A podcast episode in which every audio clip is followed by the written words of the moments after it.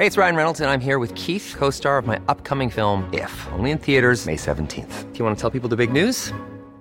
All right, I'll do it. Sign up now and you'll get unlimited for $15 a month in six months of Paramount Plus Essential Plan on us. Mintmobile.com slash switch. Upfront payment of $45 equivalent to $15 per month. Unlimited over 40 gigabytes per month. Face lower speeds. Videos at 480p. Active Mint customers by 531.24 get six months of Paramount Plus Essential Plan. Auto renews after six months. Offer ends May 31st, 2024. Separate Paramount Plus registration required. Terms and conditions apply if rated PG. Te lo cuento, te lo cuento. Tu dosis diaria de noticias. Buenos días y feliz lunes. Y para que empieces tu semana con el pie derecho, aquí te traemos tu dosis diaria de noticias. Así que vámonos con las notas. Gustavo Petro será el próximo presidente de Colombia después de ganar la segunda vuelta de las elecciones frente a Rodolfo Hernández. La espera e incertidumbre por fin terminaron para el pueblo colombiano que salió este domingo a elegir su destino. Y sí eligieron a Gustavo Petro como su nuevo presidente para el periodo 2022-2026. Con el 50.45% de votos a su favor, el candidato ganó la segunda vuelta de la elección presidencial frente al 47.30% de su contrincante, el empresario Rodolfo Hernández, a quien no le quedó de otra más que reconocer su derrota. Esta victoria tiene un sazón especial, ya que Colombia tendrá su primer presidente de izquierda, la tercera fue la vencida para Gustavo Petro, que en sus dos intentos anteriores se quedó con las ganas. Por su parte, el actual presidente Iván Duque hizo un llamado para felicitar a su sucesor, prometiendo a las y los colombianos que se reunirá con él para iniciar una transición armónica, institucional y transparente. Esta es la frase que ha enmarcado la campaña de la nueva vicepresidenta Francia Márquez, quien acompañó a Petro en la fórmula para convertirse en las dos personas protagonistas del nuevo gobierno. Cabe decir que Francia será la primera mujer afrodescendiente en ocupar este cargo. Al final, Colombia habló y con una participación en esta jornada electoral que alcanzó el 57.89%, Petro y Francia gobernarán por los próximos años a partir del 7 de agosto. La coalición de Emmanuel Macron se llevó las elecciones parlamentarias de Francia, pero sufrió grandes bajas. Tras las elecciones del fin de semana y con apenas un 38.11% de participación ciudadana, la coalición liderada por Emmanuel Macron seguirá siendo la primera fuerza dentro del Parlamento francés, aunque ya no será la mayoría absoluta después de que las facciones de la izquierda de Mélenchon y la extrema derecha de Le Pen convencieron a una buena parte de las y los votantes. Para no hacerte el cuento largo y que te des una idea de las bajas del Prezi, resulta que su coalición perderá al menos unos 100 escaños, quedándose entre 230 y 240 al final. De acuerdo con las estimaciones, la segunda fuerza liderada por Mélenchon tendrá entre 165 y 175 lugares, mientras que la gente de Le Pen saltó de 8 legisladores a unos 80 y 85. Este castigo se sintió directamente en los pasillos del Palacio de Eliseo, donde el mandatario sabe que en su nueva administración se verá obligado a negociar y pactar con sus opositores para hacer gobierno. En el Día del Padre, el presidente ucraniano Volodymyr Zelensky hizo un homenaje a los padres caídos en la invasión de su país. Por si no lo sabías, en Ucrania los hombres mayores de edad no tienen permitido abandonar el país, esto en caso de que tengan que ser llamados a pelear en los frentes de combate.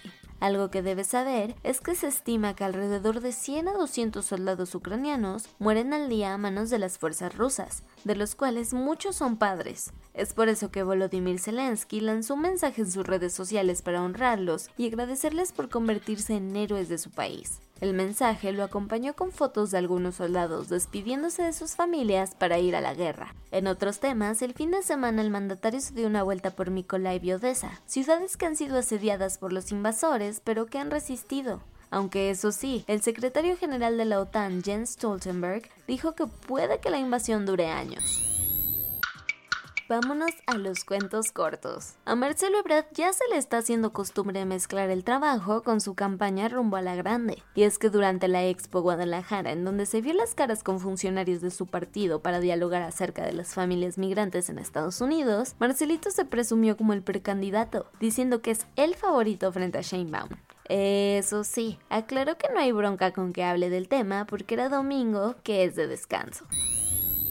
Por cuatro días consecutivos, la Secretaría de Salud reportó más de 9.000 casos positivos de coronavirus y en las últimas 48 horas, al menos 39 personas murieron a causa de la enfermedad. Claro, no es tan alarmante ahora que estamos vacunados, pero no está de más recordarte el uso de las medidas sanitarias preventivas, especialmente el uso de cubrebocas. Desde el inicio de la pandemia, el país suma un total de 5.872.196 contagios.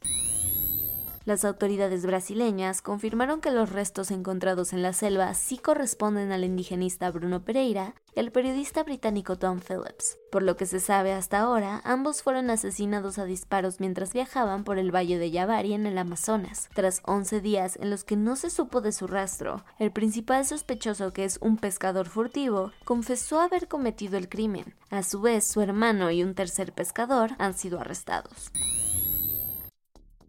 A Putin le está saliendo el tiro por la culata y Ucrania está estrechando más los lazos con Occidente. La buena nueva que llegó a Kiev desde Bruselas fue que la Comisión Europea aprobó su candidatura para unirse a los 27 del bloque. La presidenta de este organismo, Ursula von der Leyen, indicó que la Unión debe aceptar eventualmente su ingreso, abriéndole la puerta a lo que sería, en teoría, un futuro con más cobijo de sus vecinos. La dependencia de los autos y las pocas alternativas de movilidad que tiene la gente provocaron un caos en Sri Lanka, donde la escasez de gasolina ha molestado tanto a los conductores que desde hace días han salido a protestar. En respuesta, el ejército no tuvo reparo en abrir fuego contra las y los manifestantes en la localidad de Visubamadu, dejando oficialmente a siete personas heridas.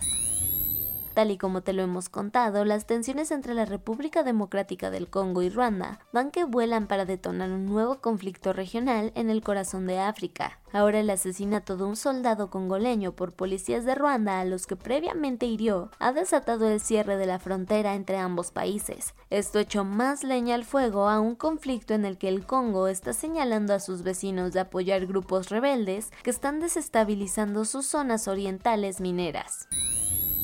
Y eso fue todo por el día de hoy. Yo soy Ceci Centella y nos escuchamos mañana para tu dosis diaria de noticias. Bye.